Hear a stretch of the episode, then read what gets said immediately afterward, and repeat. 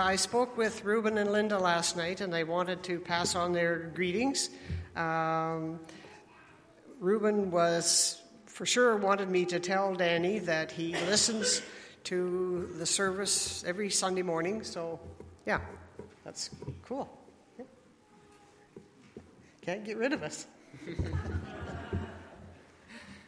Thank you, Barb. And it, it is good to know that there's many who pick up the, the podcast that goes on every week, and, and that even when they're down south, they can still be a part of our, our fellowship here. It's great to know. I would ask you to again bow with me and let's ask God to bless His word. Father, thank you that your word is powerful, it is living, it is active, and it is for us today. Thank you, Holy Spirit, that you are so ready and so willing to meet us exactly where we are today. Whether we come with hearts full of joy or hearts full of sadness, whether we come zealous and fired up for you or whether we've come feeling low and depleted and just sputtering along in our faith, you are ready and willing to speak to us. Thank you. And so I pray, Father, that these words would be yours. Speak through me, your servant, I pray. In Jesus' name, amen. Today we continue into part seven of our series in Exodus entitled The Way Out. We turn to Exodus chapter 7, and here we will shortly see the terrible and cataclysmic destruction that Pharaoh heaps upon himself and the entire Egyptian nation as a result of his hard heart towards God. Now, it almost goes without saying that a hard heart is a very dangerous condition. You know, our physical heart beats up to 75 times per minute. That's the average. Some will be a little higher than that, some will be a little lower. But 75 heartbeats a minute is the average. And if right now you place your hand over your heart, you should be able to feel it thumping away in there. And if you can't, the hospital's across the street. Okay? So if anyone, everyone's good, okay. Your heart should be beating right now. And the heart's relentless pace translates to an average 40 million heartbeats per year. That's a big number 40 million heartbeats in a calendar, calendar year. And this translates to pumping an incredible 2.5 million liters of blood through our bodies in one year span. But what can happen is very gradually, a hardening of the heart's arteries can occur when plaque builds up within the walls of the arteries, thereby restricting that life giving flow of blood. And if this builds up long enough over time, if severe enough, that hardened arteries can lead to a blockage, which can lead to a heart attack, a stroke, and possibly even death. Now, our spiritual hearts bear striking similarity to our physical hearts. For when the plaque of sin builds up within it, a hardening of our heart happens towards God, which, if left untreated, can lead to spiritual death.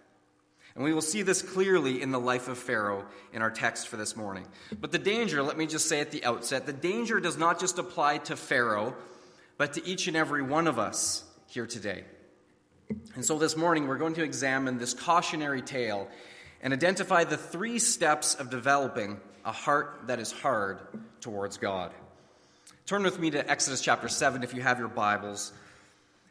And let's just remind ourselves of the story Barb read earlier.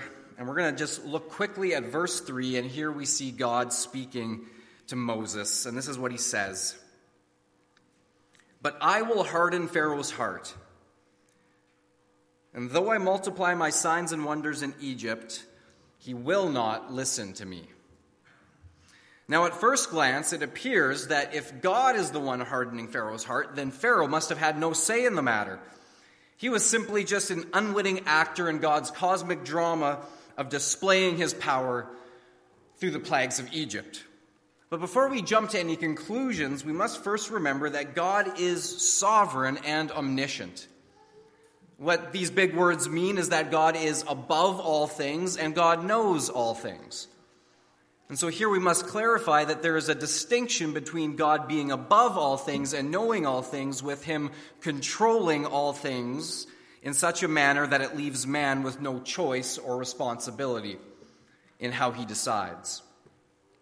C.S. Lewis uses a helpful analogy of a man observing a parade route from the vantage point of a skyscraper high above.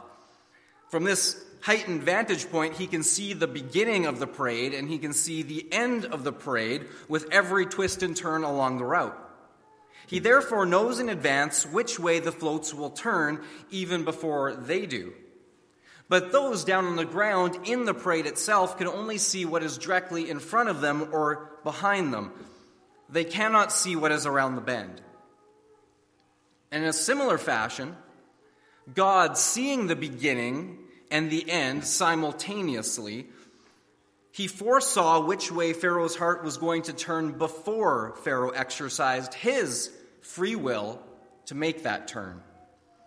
And so, yes, God would eventually harden Pharaoh's heart, but not before mercifully giving Pharaoh not one, not two, not three, but seven opportunities to soften his own heart, heed God's word, and let the people go. But even with seven chances, Pharaoh refuses. And with each subsequent refusal, it was as though he was hardening his spiritual heart's arteries with the plaque of sin and rebellion towards God.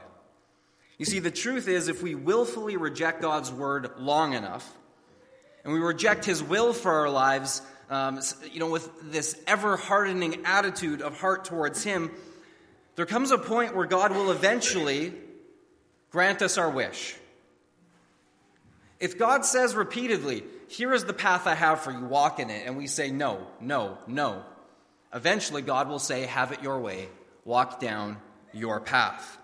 For only after Pharaoh had proceeded to harden his own heart seven times, knowingly and willfully, did God finally oblige him. And it's only upon the sixth plague's arrival do we read in Exodus chapter 9, verse 12, jumping ahead in the story. There we read, But the Lord hardened Pharaoh's heart, and he would not listen to Moses and Aaron just as the Lord had said. And so here we see that Pharaoh was ultimately responsible for the hardened condition of his own heart. And now, this obviously is a very dangerous place to be, not a situation that anyone wants to find themselves in. And so let's backtrack and see the progression which led Pharaoh to this fatal point of actually having God harden his heart. And in doing so, may we learn from his mistake. The first step to a hardened heart towards God is blatant disobedience. Now, this may seem readily obvious, but I think it bears repeating. Blatant disobedience is the first step towards a heart that is hard towards God. You will recall from last week, those of you who are here, that when Moses and Aaron had stood before Pharaoh and delivered the message of God, Thus saith the Lord God of Israel, let my people go, that Pharaoh's response was, Who is the Lord that I should obey his voice? I do not know the Lord, and I will not let the people go. Pharaoh's immediate response to the word of the Lord was blatant disobedience. Now, let me just draw a distinction here between blatant disobedience versus we'll call regular disobedience. What's the difference? In my mind, as a father, some of you may be in the same stage of life as me, so I hope you can identify with this. And those of you who are who aren't, you've all been a child at one point, so you should be able to identify with this. In my mind, regular disobedience is when my five year old son knows in a general sense that he shouldn't be rummaging through the cupboards and the fridge for a snack anytime he wants and without permission. He has some idea that this is probably not okay. Blatant disobedience is when 15 minutes 15 minutes after Leanne and I have just had a sit down, serious talk with him and made it crystal, sparkling clear that he should not and would not rummage in the cupboards or the fridge without there being severe repercussions, 15 minutes later, what do I hear? But rummaging in the cupboards and the fridge door opening. And let me just say that as a father, I treat the second offense as far more serious than the first. Why? Because the disobedience was blatant. He had just been told, this is the exact boundaries. There will be repercussions if you go across this boundary. And what does he do? He breaks the boundary. This may or may not have just happened this morning. now, there's a difference. In the same way, Pharaoh, before Moses, came to him. You know, we must remember there was no written word of the Lord in those days. As the Pharaoh of Egypt, he had only been taught what had been handed down to him by his forefathers. They had all of their many pantheon of Egyptian gods. He had been taught from a young age that as the Pharaoh, he was as though he were a god on earth. We can't blame him for his attitude or his mindset towards a lesser god of an enslaved people. And so, in this place, we know that in some vague sense, he may have had some inner conscience say to him that you know, enslaving and mistreating those Hebrew people the way you are isn't a very kind or noble thing to be doing. Maybe he had some vague sense of that. But when Moses comes along, gives him God's direct words, and with those words still ringing in his ears, Pharaoh blatantly defies them and God. He has stepped into another realm of blatant disobedience. And so let me ask where are you at in this regard. Now, if you're a Christian here this morning, Christ is your Lord and Savior, you've placed your faith in Him. If you're a Christian, then at some point in your life, you've experienced a moment where you became directly aware and convicted of some sin in your life. That perhaps you'd been previously oblivious to. You'd done it almost your whole life without even thinking about it. And suddenly, in a moment of conviction, perhaps in a sermon, perhaps in reading the Bible, perhaps in some other avenue that someone said something to you, you were convicted of your sin. And you became painfully aware that this had to change. But then, upon hearing God's word and feeling the conviction of the Holy Spirit, knowing that you need to repent of this sin, knowing you need to turn from it, knowing you need to receive God's grace, you instead say, No, I'm not going to turn from this behavior. I'm not going to turn from this sin. I'm going to continue in it. This is an act of blatant disobedience. Before it was general. You were unaware, but now God has made you aware of it. And to continue in it, once He has made you aware of it, is an act of defiance. To say, I know this is sin, but I'm not going to stop and I'm not going to change is blatant disobedience, and it's something that God the Father treats as very serious. And as with Pharaoh, it is the first step towards a hardening of heart. Step number two towards a hardening of heart towards God is skepticism and disbelief of God's power. In Exodus chapter 7 and verses 8 to 10, we read this The Lord said to Moses and Aaron, when Pharaoh says to you, perform a miracle, then say to Aaron, take your staff and throw it down before Pharaoh, and it will become a snake. And so Moses and Aaron went into Pharaoh, and they did just so, just as the Lord had commanded.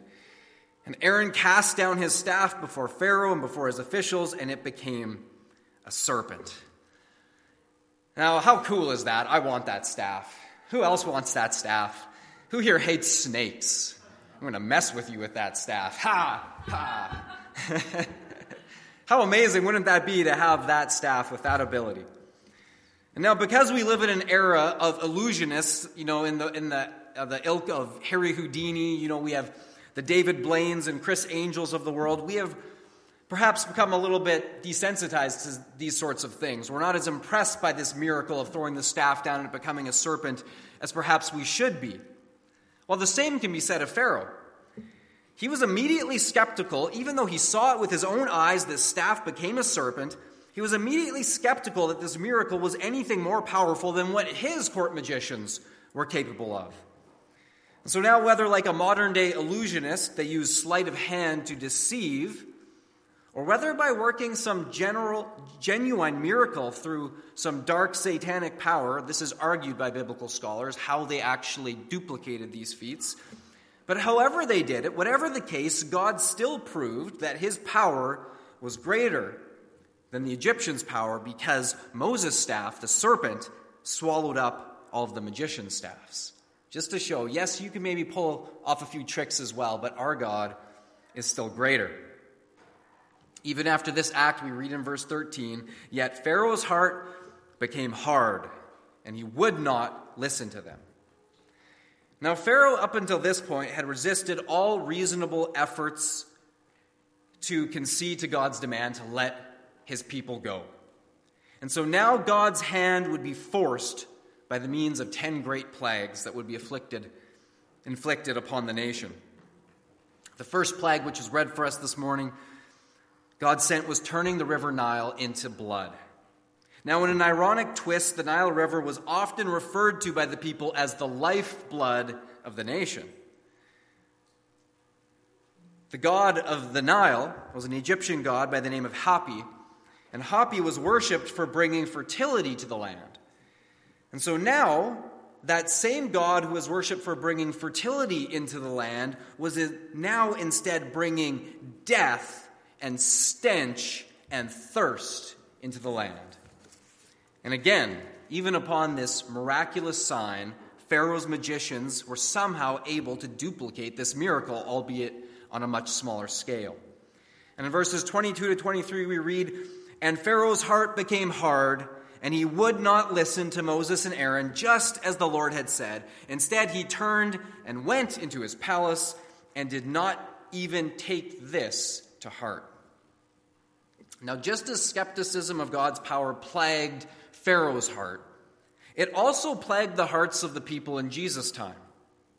Take, for instance, the account that Jesus told of the rich man who died and went to Hades, and the poor beggar Lazarus who died and went to Abraham's side. Now, the rich man from this place looks up and he sees Lazarus there in paradise, and he's in a place of torment. And so the rich man pleads with them Please let me go back so I can warn my brothers not to follow me into this place of torment. But in Luke chapter 16 and verse 31, the final analysis is given. He said to him, If they do not listen to Moses and the prophets, they will not be convinced, even if someone rises from the dead. My friends, seeing is not always believing, is it? We'll say seeing is believing, and yet we can see God's power directly at work in front of us, and yet still harden our hearts and not believe. For just as Pharaoh saw the miracles, he remained skeptical. And just as people saw Jesus' many, countless miracles, and just as Jesus rose from the grave and the grave stood empty, yet people doubted, and many did not believe. So let me ask you What is in your heart? Are you skeptical of God's power? Are you more prone to see some powerful act and say it was just coincidence or it was just dumb luck that things turned out that way? Are you more quick to do that than to acknowledge the sovereign power of God? Perhaps, have you ever done this before? I'm going to say right at the outset, I'm guilty of this. Have you ever prayed for something, specifically and fervently? You've prayed for something, and then when it came to pass, you thought to yourself, boy, what a lucky break. Have you ever done that? Is anyone, am, am I the only one guilty of that? I've prayed specifically for something, and then afterwards thought, wow, what a coincidence. And wait a second, Maybe God actually heard my prayer and answered. He exercised his power on my behalf. You see, I've learned that what we typically call coincidence is most often the signature of God's power. Skepticism that God can and will work in powerful ways is a sure path towards a hard heart. That's step number two. Step number three towards a hard heart is insincerity of heart. Now, the second plague that God brought upon Egypt was the plague of the frogs. And we can read about that in chapter 8 and verses 1 to 15. And there Aaron stretched forth his hand over the waters of Egypt, and frogs came up out of the waters, and they covered the land. Now, this was especially significant again because each of the plagues confronted one of the Egyptians' many gods. And so the Egyptian god by the name of Heket, Heket was in the form of a frog. And so this god was considered sacred in Egypt, and so killing frogs was taboo for the Egyptian people. Has anyone here ever squished a frog as a kid? Again, confession time. The pastor's done it. Okay, there's some honest people over here. You would not be a good Egyptian if you squished a frog. They were sacred. Uh, one of their gods was in the form of a frog. You could not kill them. And so now imagine the irony and the infuriating position to be in that now they are being plagued by frogs. They're coming up out of the woodwork. They are in your house. They are in your soup. They are in your bed. They are everywhere, and you, as a good Egyptian, cannot kill them. Oh, now you're really starting to get under their skin. But again, incredibly, the magicians replicated this miracle. More frogs they produced, and these frogs, it says, came up over land. Now, the only problem with this was for Pharaoh, what he wanted was less frogs, not more. And so now, for Pharaoh himself, with frogs in the garden, frogs in the palace, frogs in his bed, Pharaoh is finally frogged out. He's had enough. Get rid of the frogs, Moses. And so in Exodus chapter 8, verse 8, we read that Pharaoh summoned Moses, and Aaron said, and said to them, Pray to the Lord and take the frogs away from me and my people, and I will let your people go to offer sacrifices to the Lord. Whoa. Moses never thought he'd hear those words come out of, uh, out of Pharaoh's lips at this point. He actually said, If you get rid of the frogs, I will let the people go. Now, in Pharaoh's reaction, we see a very common occurrence. He puts off submitting to God and His Word until the very last possible moment. And when and only when he had exhausted every human possibility did he finally, finally turn to God and he made a vow. Did he intend to keep this vow? We'll soon see. Have we ever done the same thing? Have we ever come to our, our end of our rope, our, our very last you know, energy, and finally we just have hit rock bottom and we say things to the Lord such as, Oh Lord, if you can save my marriage, I will give my life to you and I will be in church every Sunday. Oh Lord, if you can save me from this serious financial situation, if you can spare me from going into bankruptcy, I will give generously to your church for the rest of my life.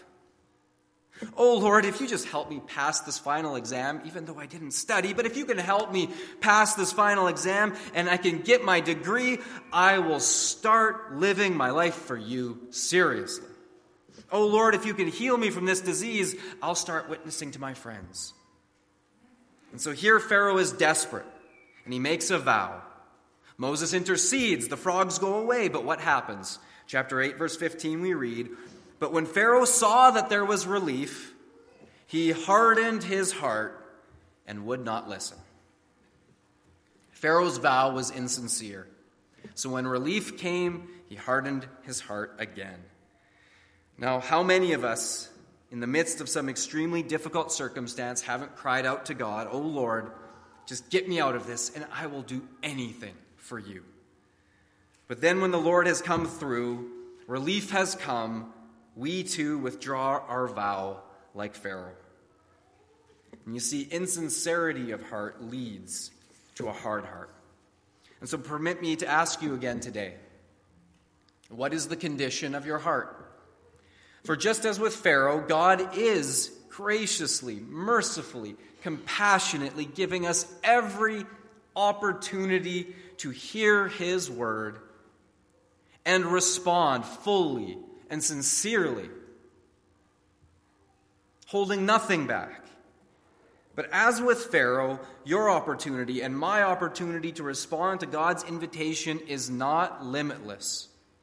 For none of us know how much time we have or at what point one's heart becomes so hardened by that plaque of sin clogging the arteries that it becomes spiritually fatal and we are no longer capable of responding to God's word. D.L. Moody once related the following account I was in the north of England in 1881 when a fearful storm swept over that part of the country. A friend of mine who was a minister at Eyemouth had a great many of the fishermen of the place in his congregation.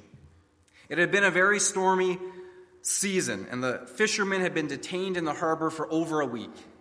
One day, however, the sun shone out in a clear blue sky. It seemed as if the storm had passed away and the boats started out for the fishing ground, anxious to make up for lost time. Forty one boats left the harbor that day. However, before they started out, the harbor master had hoisted the storm signal and warned them of a coming tempest.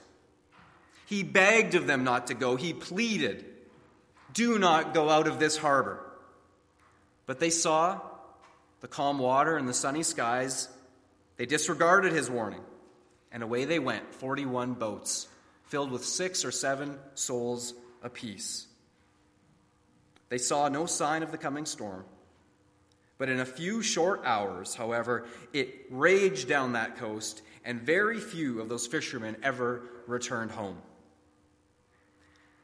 Five, six, and seven men apiece on each boat, nearly every last soul was lost in that fearful tempest.